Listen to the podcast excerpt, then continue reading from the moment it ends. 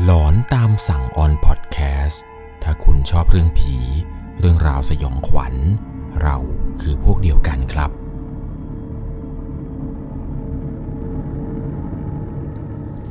สวัสดีครับทุกๆคนครับ ขอต้อนรับเข้าสู่ช่วงหลอนตามสั่ง อยู่กับผมครับ 11LC เรื่องราวความสยองขวัญใน EP นี้นะครับ ต้องบอกเลยว่าเป็นประสบการณ์ของผู้ฟังทางบ้านท่านหนึ่ง ที่ผมเนี่ยค่อนข้างที่จะ สับสนเหมือนกันครับว่าผมจะนำมาอยู่ในช่วงหลอนตามสั่ง หรือว่าในช่วงหลอนต่างแดนดี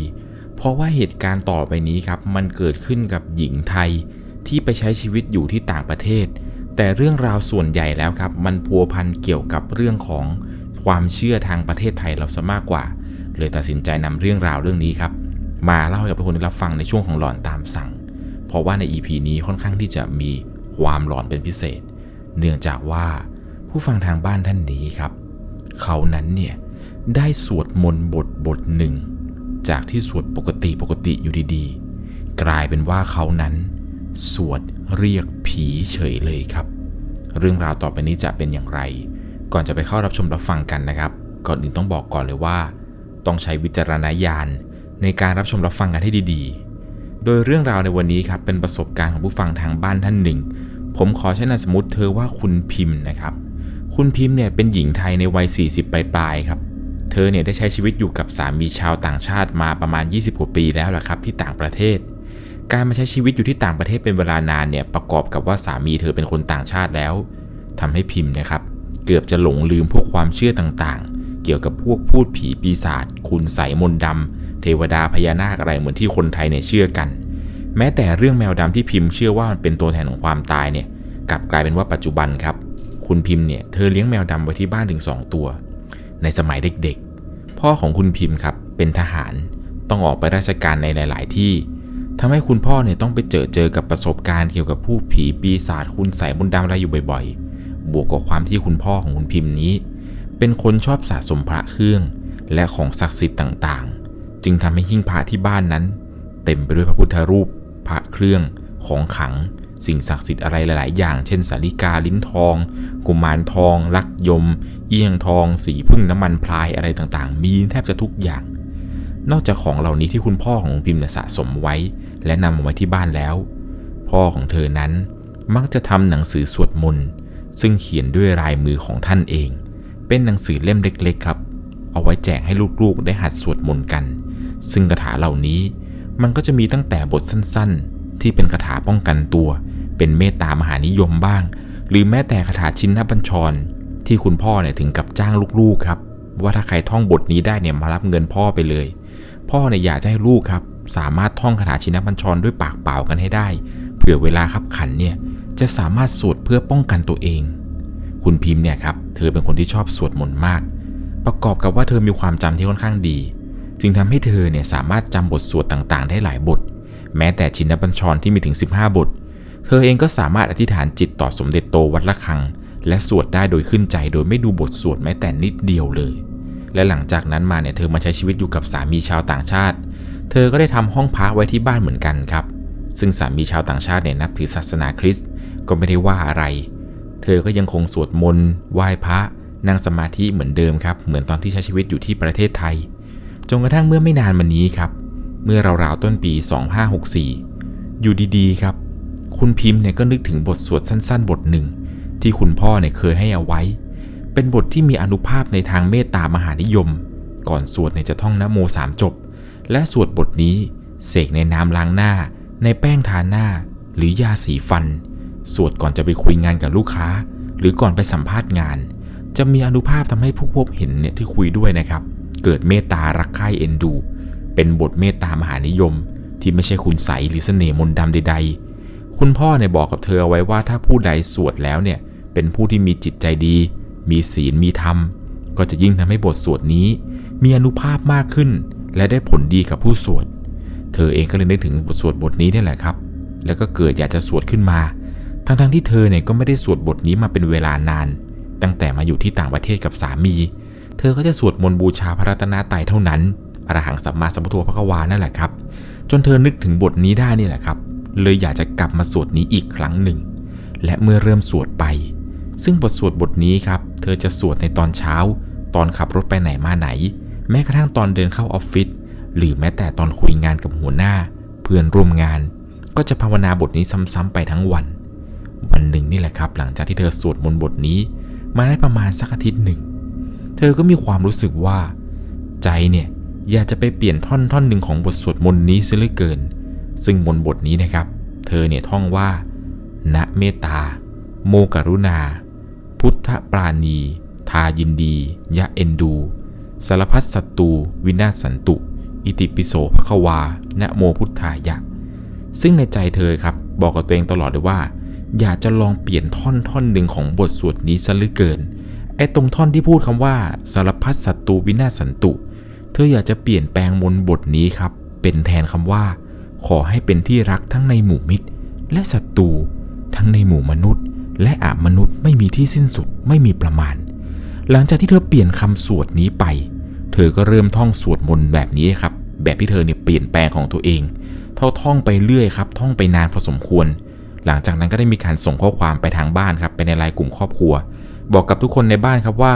เธอเนี่ยนึกถึงบทสวดบทหนึ่งที่พ่อเนี่ยเคยสอนเอาไว้ เนื่องจากว่าปัจจุบันนี้ครับ พ่อของพิมพ์เนี่ย ได้เสียชีวิตไปแล้ว เธอก็พิมพ์ไปหาครอบครัวประมาณนี้ครับว่านึกถึงบทบทนี้จัง แล้วก็ได้เปลี่ยนท่อนท่อนหนึ่งในบทสวดเอาไว้แล้วด้วย หลังจากนั้นครับตอนที่เธอพิมพ์กลับไป ก็มีคนที่บ้านนี่แหละครับ คัดค้านมา บอกว่าบทที่พ่อให้เอาไว้เนี่ยมันดีอยู่แล้ว ถูกต้องแล้ว อย่าไปเปลี่ยนเองตามใจชอบเลย ซึ่งเธอก็ตอบไปว่าค่ะค่ะแต่เธอก็ยังคงสวดมนต์บทนี้นี่แหละครับ บทที่เธอเนี่ยเปลี่ยนเอง แล้วก็สวดต่อมาเรื่อยๆๆโดยที่ไม่สนคำพูดของคนที่บ้านเลย เธอเนี่ยบอกว่าช่วงเวลานั้น เธอรู้สึกว่าใจของเธอเนี่ยมีเมตตาต่อสิ่งรอบข้างมากเป็นพิเศษ เห็นอะไรก็ดูสวยงาม จิตใจเนี่ยรู้สึกอ่อนโยน อ่อนไหวเป็นพิเศษ แต่ตัวเธอเองเนี่ยไม่ได้รู้สึกอะไรแปลกๆ แค่รู้สึกดีแล้วก็เป็นปกติมากๆ หลังจากนั้นต่อมาครับ เธอเนี่ยได้ไปผ่านไปเจอคลิปคลิปหนึ่งเป็นคลิปหมอดูใน YouTube นี่แหละครับ โดยปกติแล้วเนี่ยเธอจะชอบเข้าดูคลิปดูนู่นดูนี่ต่างๆ เป็นประจำ แล้วก็ได้ไปเจอคลิปหมอดูพวกเปิดไพ่ทาโร่หรือพวกพิกคัสเธอเองก็ชอบฟังแบบนี้มากครับ คือฟังแบบสนุกสนุกนี่แหละครับคลายเครียด หมอดูคนแรกที่เธอเปิดดูเนี่ยเป็นหมอดูฝรั่งครับ เป็นคลิปเปิดไพ่ใน YouTube นี่แหละ แล้วเขาก็พูดขึ้นมาครับว่า ช่วงนี้เนี่ยมีคนแอบชอบคุณอยู่ เขาหลงไหลในตัวคุณมาก เวลากลับมาบ้านให้ดูรอบๆบ้านให้ดีๆ ว่ามีใครแอบอยู่ตามพุ่มไม้ หรือแอบมองคุณอยู่ เขาต้องการจะพาคุณไปอยู่ด้วย แต่คุณไม่ต้องการความรักของเขา จึงต้องระวังตัวให้ดี นี่คือคำพูดของหมอดูฝรั่งคนหนึ่งครับที่เธอเปิดดูครั้งแรก แต่ว่าเขาพูดเป็นภาษาอังกฤษนะครับ ผมเนี่ยได้แปลออกไปให้แล้ว หลังจากจบคลิปแรกไปครับ ก็มาเปิดคลิปที่ 2 ต่อ เป็นคลิปของหมอดูคนไทยครับ ซึ่งมันแปลกมากๆ เพราะว่าเปิดคลิปที่ 2 มาครับ หมอดูคนไทยเนี่ยก็ทัก เหมือนกับคลิปแรกไม่มีผิด ซึ่งหมอดูคนไทยคนนี้ครับ เป็นหมอดูจิตสัมผัส คลิปนั้นเนี่ยหมอดูเปิดไพ่แล้วก็พูดว่า เวลาไปไหนมาไหน กลับมาบ้าน ให้บอกเจ้าที่เจ้าทางที่บ้านว่า หนูกลับมาคนเดียวนะคะ ไม่มีใครกลับมาด้วย อย่าให้ใครตามเข้าบ้านได้ ตอนนั้นเธอรู้สึกประหลาดใจเล็กน้อย แต่ไม่ได้รู้สึกกลัวอะไรหรอกนะครับเพราะด้วยความที่ว่าเธอเลิกเชื่อเรื่องดวงวิญญาณเรื่องผีสางอะไรไปตั้งนานแล้ว หลังจากนั้นมาครับ เธอก็ค่อยๆเริ่มสังเกตตัวเอง ว่ามันมีเรื่องราวอะไรแปลกๆเกิดขึ้นในชีวิตหรือไม่ ซึ่งในระหว่างนั้นครับ เธอก็ยังคงสวดมนต์แบบบทที่เธอเปลี่ยนแปลงเนี่ยต่อไปเรื่อยๆ มีอยู่ประมาณอาทิตย์หนึ่งได้ครับ เธอได้ฝัน เธอฝันเห็นชายแปลกหน้าในทุกๆ คืน ลักษณะความฝันของเธอ จะเป็นประมาณว่าชายแปลกหน้าในฝันเนี่ยจะมีเรื่องเดือดร้อนมาให้เธอช่วยแก้ไข เช่นว่าทำกระเป๋าเดินทางหายที่สนามบิน ซึ่งในฝันครับ เธอก็จะมีความเป็นห่วงแล้วก็ทิ้งงานทุกอย่าง ตรงเพื่อเข้าไปช่วยเหลือแก้ไขปัญหาชายคนนั้นให้ ความรู้สึกของเธอเนี่ยเธอมีความเป็นห่วง ความเอื้ออาทรต่อชายแปลกหน้าที่เธอไม่รู้จัก และในแต่ละคืนครับ ชายแปลกหน้าเนี่ยจะมีหน้าตาที่ไม่ซ้ำกัน ซึ่งคนที่เข้ามานี้ ไม่ใช่สามีของเธอด้วยนะครับ เป็นใครก็ไม่รู้ ซึ่งในความฝันเนี่ยไม่ได้มีเรื่องชู้สาวใดๆทั้งสิ้น เธอเนี่ยเริ่มรู้สึกแปลกใจ และคิดว่า อาจจะเป็นเพราะเธอเนี่ยห่วงสามีที่กำลังเครียดเรื่องงานในตอนนั้นหรือเปล่า แต่ก็ไม่เข้าใจว่าทำไมเธอถึงไม่ได้ฝันเห็นสามีเลย แต่กลับกลายเป็นชายแปลกหน้า ที่เธอนั้นฝันเห็นโดยที่ไม่ซ้ำหน้ากันในแต่ละคืน และในคืนหนึ่งครับ เป็นคืนที่เธอนั้นเนี่ยไม่ได้ฝันเห็นชายแปลกหน้า แต่เธอดันฝันเห็นผู้หญิงคนหนึ่ง เป็นดวงวิญญาณครับ เป็นผีผู้หญิงคนหนึ่งผมยาวๆปีนหน้าต่างขึ้นมาเป็นห้องนอนของเธอ แล้วก็กระโจนมาค่อมตัวเธอตอนที่เธอนั้นนอนอยู่ เธอเนี่ยขยับตัวไม่ได้ จะเปล่งเสียงก็เปล่งเสียงไม่ออก ผีตนนั้นเนี่ยบีบคอเธอเหมือนจะฆ่าให้ตาย ตอนนั้นเนี่ยเธอกลัวมากครับ ก็เลยตะโกนไปดัง ๆ ว่ายายา แล้วเธอก็ตกใจตื่นขึ้นมาในเช้ามืดครับทั้งๆทที่มือของเธอเนี่ยยังคงรูปคอตัวเอง ลักษณะเหมือนเธอเนี่ยครับกำลังบีบคอตัวเอง ตอนที่ตื่นมาเนี่ยมือยังคงค้างอยู่อย่างนั้น แล้วมันก็มีอะไรบางอย่างทำให้เธอนั้นรู้สึกแปลกๆครับ รู้สึกแปลกใจ แล้วก็ต้องการที่จะหาคำตอบกับสิ่งที่มันเกิดขึ้นที่ผ่านมา จึงได้มีการติดต่อหมอดูจิตสัมผัสคนนั้นครับ คนที่เธอเนี่ยดูคลิปที่ว่าเปิดไพ่คนที่สองนั่นแหละครับ ติดต่อหมอดูคนนี้ครับ เพื่อที่จะขอเปิดดูไพ่ แม้ว่าค่าดูเนี่ยจะแพงมากครับ 2,500 บาท ดูได้แค่ 30 นาที แต่เธอก็ยังรู้สึกว่าอยากจะจ่าย ทั้งนั้นที่ปกติแล้วเธอไม่ชอบจ่ายเงินเรื่องการดูดวงเลย พอถึงเวลานัดดูดวงทางไลน์ครับ ซึ่งตอนนั้นมันเป็นเวลาห้าทุ่มของที่ต่างประเทศพอดี หมอดูท่านนี้เนี่ยก็โทรเข้ามา และการเปิดไพ่ดูดวงเนี่ยก็เริ่มขึ้น หมอดูท่านนี้ก็พูดประมาณว่า มีคุณตาคุณยายใจดีนะ ที่อยู่ในบ้านของเธอ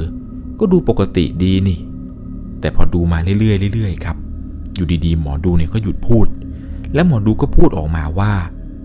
เออ ไม่ทราบว่าพูดได้หรือเปล่าคะกลัวว่าถ้าพูดไปแล้ว ลูกดวงจะกลัว เธอก็เลยบอกกับอาจารย์หมอดูนี่ว่า อ๋อ ได้ค่ะได้ค่ะพูดมาเลยไหนๆก็คุยกันแล้ว คือประเด็นไม่ใช่แล้วหรอกครับ เสียเงินตั้งเยอะเพื่อที่จะมาคุยแล้วเนี่ย จะไม่ยอมคุยกันซะอีก หมอดูก็พูดครับ พูดประมาณว่า ตอนนี้ คุณกำลังมีใครคนหนึ่งติดตามคุณอยู่ เขาไม่ใช่คน เขาเป็นชายต่างชาติ และเป็นผีตายโหง เขาชอบคุณมาก และตอนนี้เขากำลังนั่งอยู่ข้างๆคุณ ตอนนั้นเนี่ยพอเธอได้ยินครับ เธอก็อึ้งไปเล็กน้อย แล้วค่อยๆเหลียวไปมองข้างๆตัว เวลาตอนนั้นมันห้าทุ่มกว่าๆเธอนั่งอยู่ในห้องคนเดียว ในขณะที่สามีของเธอเนี่ยเข้านอนไปแล้ว ทางบ้านเนี่ยมีเธอคนเดียวครับที่ยังตื่นอยู่ เธอก็เลยถามอาจารย์ไปครับว่า แล้วเขาเป็นใครคะ มาจากไหน ตามมาได้อย่างไร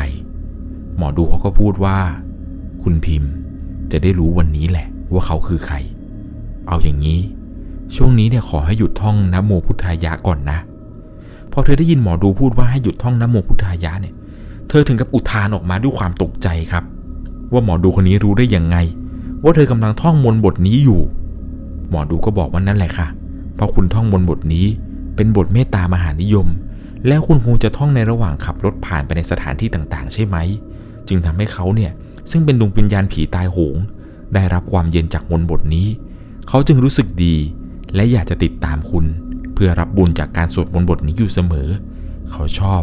และอยากจะเอาคุณไปอยู่ด้วยนะ ตอนนั้นเนี่ยเธอได้ยินตรงนี้ครับ เธอก็อึ้งไปพักใหญ่ ก่อนจะถามว่า แล้วต้องทำยังไงล่ะคะ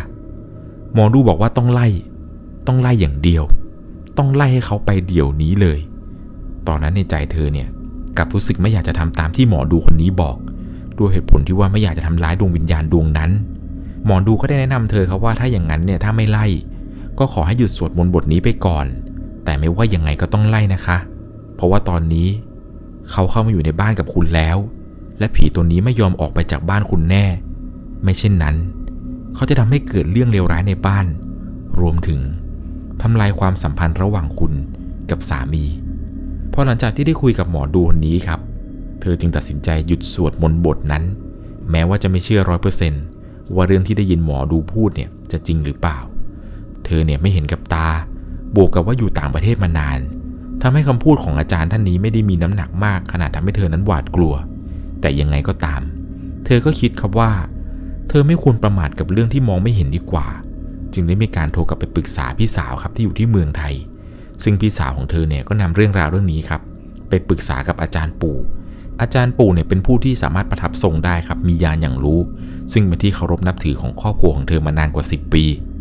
วันถัดมาครับพี่สาวเนี่ยก็โทรกลับมาเล่าให้เธอฟังว่า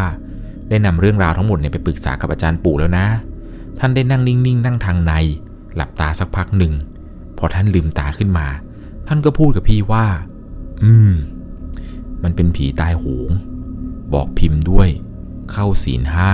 และสวดมนต์พระคาถายอดพระกันไตรปิฎกเป็นเวลาเจ็ดวัน เมื่อครบแล้ว เดี๋ยวอาจารย์ปู่จะมาคุยด้วย พี่สาวของเธอเนี่ยยังเสริมบอกอีกนะครับว่า นี่ขณะพี่ไม่ได้บอกอาจารย์ปู่เลยนะว่าเป็นผีตายหง ท่านก็พูดออกมาเหมือนกับท่านเห็นเลย ระหว่างเจ็ดวันนี้ครับ เธอเองเนี่ยก็เข้าศีลห้าสวดมนต์พี่สาวก็ได้โทรมาเช็คอาการอยู่เรื่อยๆ เป็นครั้งเป็นคราว ว่ายังทำตามสัญญาหรือเปล่า พร้อมกับให้กำลังใจครับ เดี๋ยวไว้จะไปคุยกับอาจารย์ปู่ ไม่ต้องกังวลมากเกินไปนะพิมพ์ พี่สาวของเธอก็เล่าให้ฟังประมาณว่า คืนหนึ่งครับหลังจากที่ได้รู้เรื่องของพิมพ์เนี่ย อาจารย์ปู่กำลังจะล้มตัวลงนอน อาจารย์ปู่ได้นิมิตเห็นผู้ชายครับเป็นผู้ชายฝรั่ง ดูยังหนุ่มๆอยู่เลย อายุน่าจะราวประมาณ 20 กว่าผมยักศกสีทอง ยาวประบ่า มายืนจ้องอาจารย์ปู่ ท่านเนี่ยก็พูดกับพี่สาวของคุณพิมพ์ครับว่า เรื่องนี้เนี่ยเราเองก็พูดภาษาอังกฤษไม่เป็น หน้าตางี้ เละมาเชียว มายืนมองเฉยๆไม่ยอมพูดยอมจาอะไร พอพี่สาวเล่าให้คุณพิมพ์ฟังจบครับ พี่ก็พูดประมาณว่า นั่นเป็นผีฝรั่งที่ติดตามพิมพ์อยู่หรือเปล่า และทำไมจึงสามารถปรากฏตนให้อาจารย์ปู่ได้เห็นถึงที่ประเทศไทยได้ แต่เรื่องแบบนี้ พี่สาวแล้วก็เธอเนี่ยไม่ใช่ผู้ที่มียานจิตที่อย่างรู้ได้ครับ จึงไม่สามารถบอกได้ว่าอาจารย์ปู่เนี่ย ท่านเห็นจริงหรือไม่ หรือผีตนนั้นเนี่ย เป็นตนเดียวกันกับที่หมอดูนั้นบอกกับเธอ พอเมื่อครบ 7 วันครับหลังจากการเข้าศีลห้าแล้วก็สวดมนต์ตามที่อาจารย์ปู่บอกมา พี่สาวของเธอได้โทรกลับมาหาเธอ พร้อมกับอาจารย์ปู่ด้วยครับในครั้งนี้ ท่านเนี่ยให้เธอนั้นยกขันห้าบูชาครู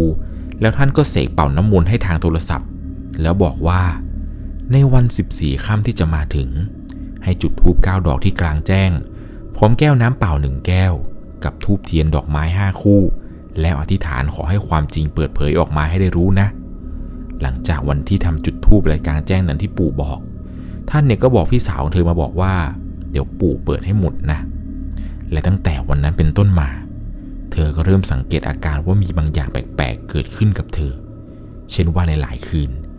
เธอจะฝันเห็นคนมากมาย มาชวนให้ไปอยู่ด้วย ซึ่งในฝันเธอจะปฏิเสธว่าเธอไม่ไปเธอไม่ไป บางครั้งในยเธอจะฝันร้าย เป็นฝันคล้ายๆ กับว่าเห็นเงาครับ เป็นเงาร่างร่างใหญ่เลย ยืนอยู่ตรงต้นไม้หน้าบ้าน พร้อมกับชี้มือไปบ้านหลังข้างๆ เธอ ซึ่งเป็นบ้านที่มีเพื่อนพักอาศัยอยู่ เธอก็ไม่ได้สนิทสนมอะไรกับบ้านนี้เท่าไหร่หรอกครับ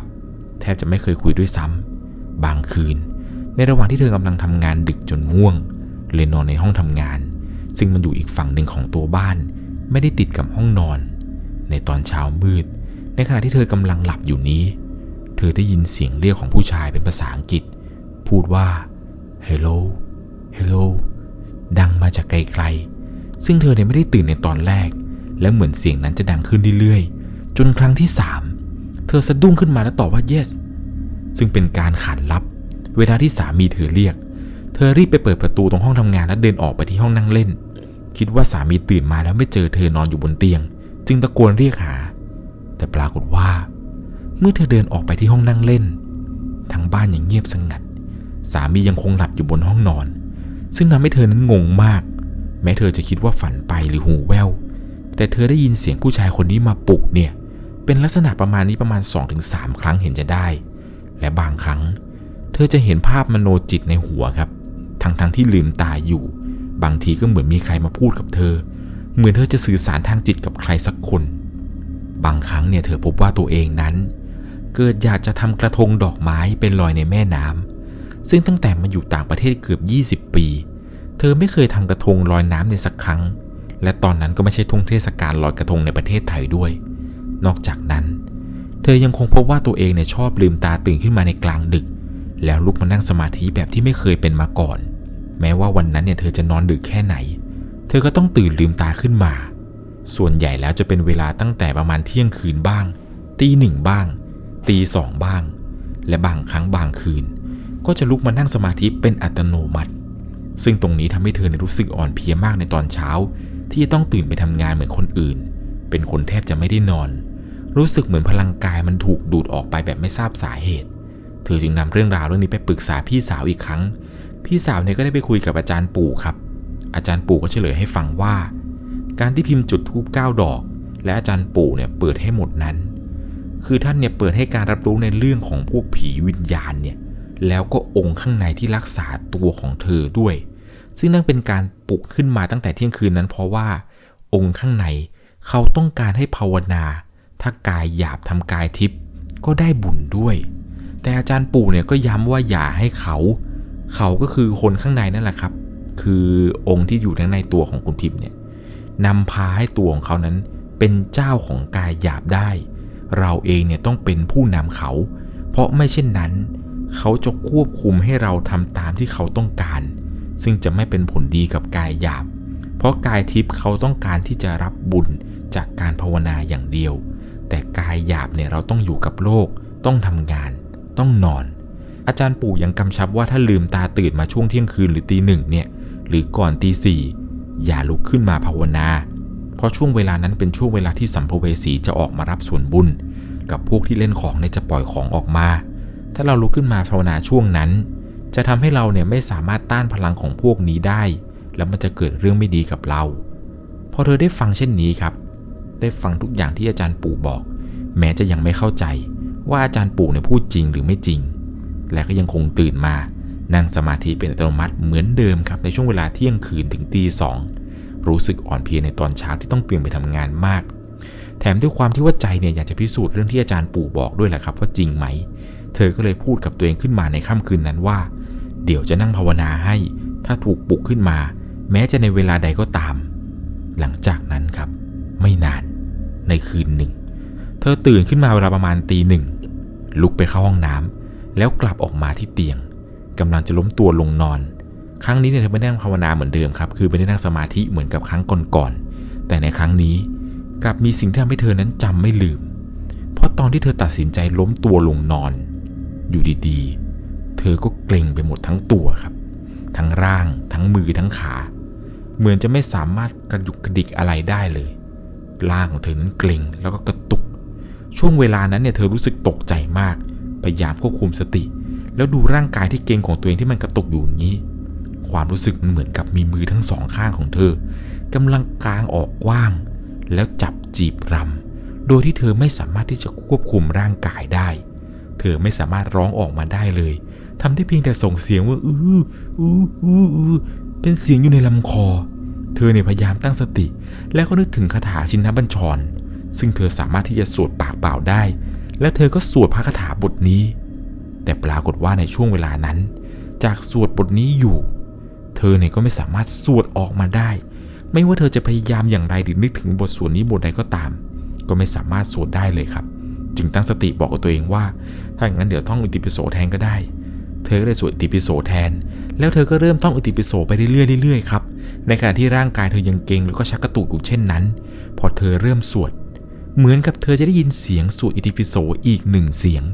ซึ่งเป็นเสียงที่เธอสามารถรับรู้ได้เลยว่า มันเป็นเสียงของผู้หญิงคนหนึ่ง ที่กำลังสวดซ้อนกับเสียงของเธอ เหมือนคนสองคนกำลังสวดอิติปิโสไปพร้อม ๆ กัน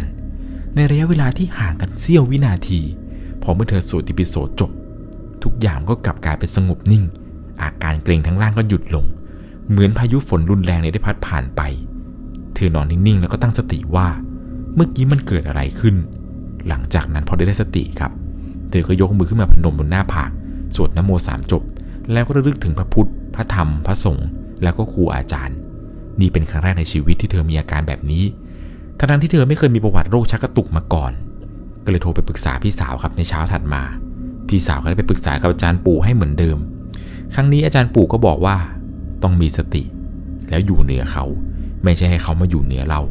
ไม่เช่นนั้นจะกลายเป็นบ้า จะเอาไหมล่ะ หลังจากถูกอาจารย์ปู่ดุมาเช่นนี้ครับ เธอก็ย้อนกลับไปคิดถึงเรื่องต่างๆ ที่เกิดขึ้นกับตัวเองตัดสินใจว่าจะเลิกลุกขึ้นมานั่งสมาธิในกลางดึก เลิกทำตามเสียงที่สั่งในหัว เวลาผ่านไปราวสองสามเดือนสิ่งต่างก็เริ่มดูขี้คลาย แล้วก็เริ่มกลับมาเป็นปกติ จนกระทั่งในหัวค่ำของวันหนึ่งครับ เธอตัดสินใจว่าจะเดินออกไปหน้าบ้านสักหน่อยเพื่อสูดอากาศ ในระหว่างที่เธอเดินออกมาจากบ้านนี้แหละครับ ห่างตาของเธอก็พันไปเห็นเพื่อนบ้านที่อยู่ข้างๆกันนี่แหละ เธอเห็นว่าเพื่อนบ้านคนนี้ครับ มองเธอแล้วก็จ้องเธอมาจากบ้านของเขานั่นแหละพอเธอเห็นด้วยห่างตาเช่นนั้นว่ามีคนกำลังมองเธออยู่ เธอเนี่ยไม่อยากจะสนทนากับใครในเวลานี้ ก็เลยรีบกลับเข้าไปในบ้าน กลับเข้ามาได้สักพักหนึ่ง มันก็มีเสียงกลิ่งครับ เป็นคนมากดกลิ่งหน้าบ้าน เธอก็เลยตะโกนบอกสามีว่าไปเปิดดูให้หน่อยว่าใครมา แต่สามีเนี่ยเป็นคนที่ไม่ชอบเปิดประตูให้คนแปลกหน้าอยู่แล้วครับ สามีก็บอกไปเปิดเองเลย ตอนนั้นเธอตัดสินใจเดินไปเปิดประตู ตอนที่เธอเปิดประตูออกไปเนี่ยถึงกับอึ้งเล็กน้อยเลยครับ พอเปิดไปเนี่ยขนเนี่ยลุกขึ้นมาทั้งตัว เมื่อได้เห็นว่าคนที่มากดกิ่งนี้ คือเพื่อนบ้านที่อยู่ข้างๆกัน เป็นฝรั่งผู้ชาย อายุราวยี่สิบกว่า มีผมสีทองอยากศกยาประบ่าพอเห็นเช่นนี้ครับ เธอก็อุทานในใจว่าเมธเจ้า นี่มันลักษณะเดียวกันกับผีตายโหงที่อาจารย์ปู่เห็นในนิมิตเลยนี่หว่าพอเธอเห็นเช่นนี้ครับ เธอก็สงสัยว่าทำไมเธอไม่เคยเห็นผู้ชายคนนี้มาก่อน ตั้งแต่เพื่อนบ้านหลังนี้ย้ายเข้ามาตั้งแต่ 2 ปีที่แล้ว พอเธอเห็นเช่นนั้นเธอก็รีบปิดประตูครับ แล้วก็วิ่งกลับเข้ามาทันที รีบโทรไปหาพี่สาวครับ แล้วเล่าเหตุการณ์ให้ฟัง ว่ามีคนมาเคาะประตู แล้วเปิดประตูออกไป มันคือคนเดียวกันกับที่อาจารย์ปู่บอกเลย หลังจากนั้นครับพี่สาวก็ไปคุยกับอาจารย์ปู่ แล้วก็ได้คำตอบมาจากอาจารย์ปู่บอกว่า นั่นแหละ เจ้ากรรมในเวรของแท้เลยพร้อมกับเตือนให้คุณพิมพ์ครับระวังตัว อย่าออกไปนอกบ้านในเวลากลางคืน หรือพูดจากับเพื่อนบ้านคนนั้นอีก เธอบอกว่าหลังจากนั้นมา มันก็มีเสียงเคาะประตูนี่แหละครับ ดังอยู่เรื่อย แล้วเธอก็ไม่เปิดประตูให้ครับ เพราะเธอรู้ว่าถ้าเปิดไปจะเจออะไร ทุกๆครั้งเวลาได้ยินเสียงเคาะประตูครับ เธอเนี่ยจะตะโกนถามจากในบ้านก่อนเลยว่าคุณคือใคร ถ้าไม่ตอบ เธอก็จะไม่เปิดเป็นอันขาดนับตั้งแต่วันที่คุณพิมพ์นะครับ เริ่มท่องบทสวดนะเมตตาและจนมาถึงทุกวันนี้เนี่ย ทุกอย่างกลับมาเป็นปกติแล้วครับ ตั้งแต่เลิกบทสวดบทนั้น ใช้เวลาร่วมปีเลย เธอเนี่ยอยากจะฝากบอกทุกคนครับว่า บทเรียนครั้งนี้เนี่ยเธอไม่มีวันลืมอย่างแน่นอนเลย อยากจะบอกทุกๆคนครับไว้ประมาณ 4 อย่าง อย่างแรกเลยคือ อย่าไปเปลี่ยนสิ่งที่ผู้ใหญ่ให้มาตามใจชอบ 2 คือ การเชื่อฟังผู้ใหญ่เป็นสิ่งที่ควรปฏิบัติ ไม่เช่นนั้นการทำอะไรตามใจชอบ โดยไม่ฟังคำเตือนเนี่ยอาจจะทำให้เกิดเรื่องร้ายๆกับตัวเองได้ 3 คือต้องมีสติ จะช่วยให้เราเนี่ยสามารถรับมือกับปัญหาทุกๆอย่างได้ 4. ต้องมีพลังอำนาจเหนือกายใจของเราเอง ถ้าเราอ่อนแออ่อนไหว เราจะกลายเป็นทาสของผู้อื่น หรือสิ่งอื่น ๆ ที่มันแฝงร่างกายเราได้ ยังไงแล้วนะครับ เรื่องราวเรื่องนี้ต้องใช้วิจารณญาณในการรับชมรับฟังกันให้ดีๆ เพราะเรื่องราวทั้งหมดนี้ เป็นเรื่องราวที่เกิดขึ้นจริง แม้ว่าจะไม่ได้เกิดในประเทศไทยเรา แต่ไปเกิดที่ต่างประเทศเนี่ยก็ขนลุกไม่น้อยเลยแหละครับ ลองคิดดูว่า ถ้าเกิดท่องมนต์บทนี้ในประเทศไทยนะครับ จะน่ากลัวขนาดไหน พวกผี พวกวิญญาณ ได้เห็นเราท่องมนต์บทนี้เนี่ย อยากจะตามเรากลับไปอย่างแน่นอนยังไงแล้วนะครับมนบทนี้เป็นไปได้ อย่าท่องเล่นๆนะครับ ถ้าคุณเนี่ยจิตไม่แข็งพอ ก่อนจากกันไปในค่ำคืนนี้ครับ ถ้าคุณชอบเรื่องผี เรื่องราวสยองขวัญ เราคือพวกเดียวกัน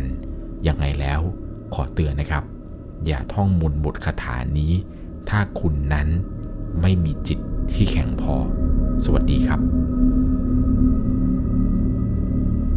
สามารถรับชมเรื่องราวหลอนๆเพิ่มเติม ได้ที่ YouTube c h anel 1 LC ยังมีเรื่องราวหลอนๆที่เกิดขึ้นในบ้านเรา รอให้คุณนั้นได้รับชมอยู่นะครับ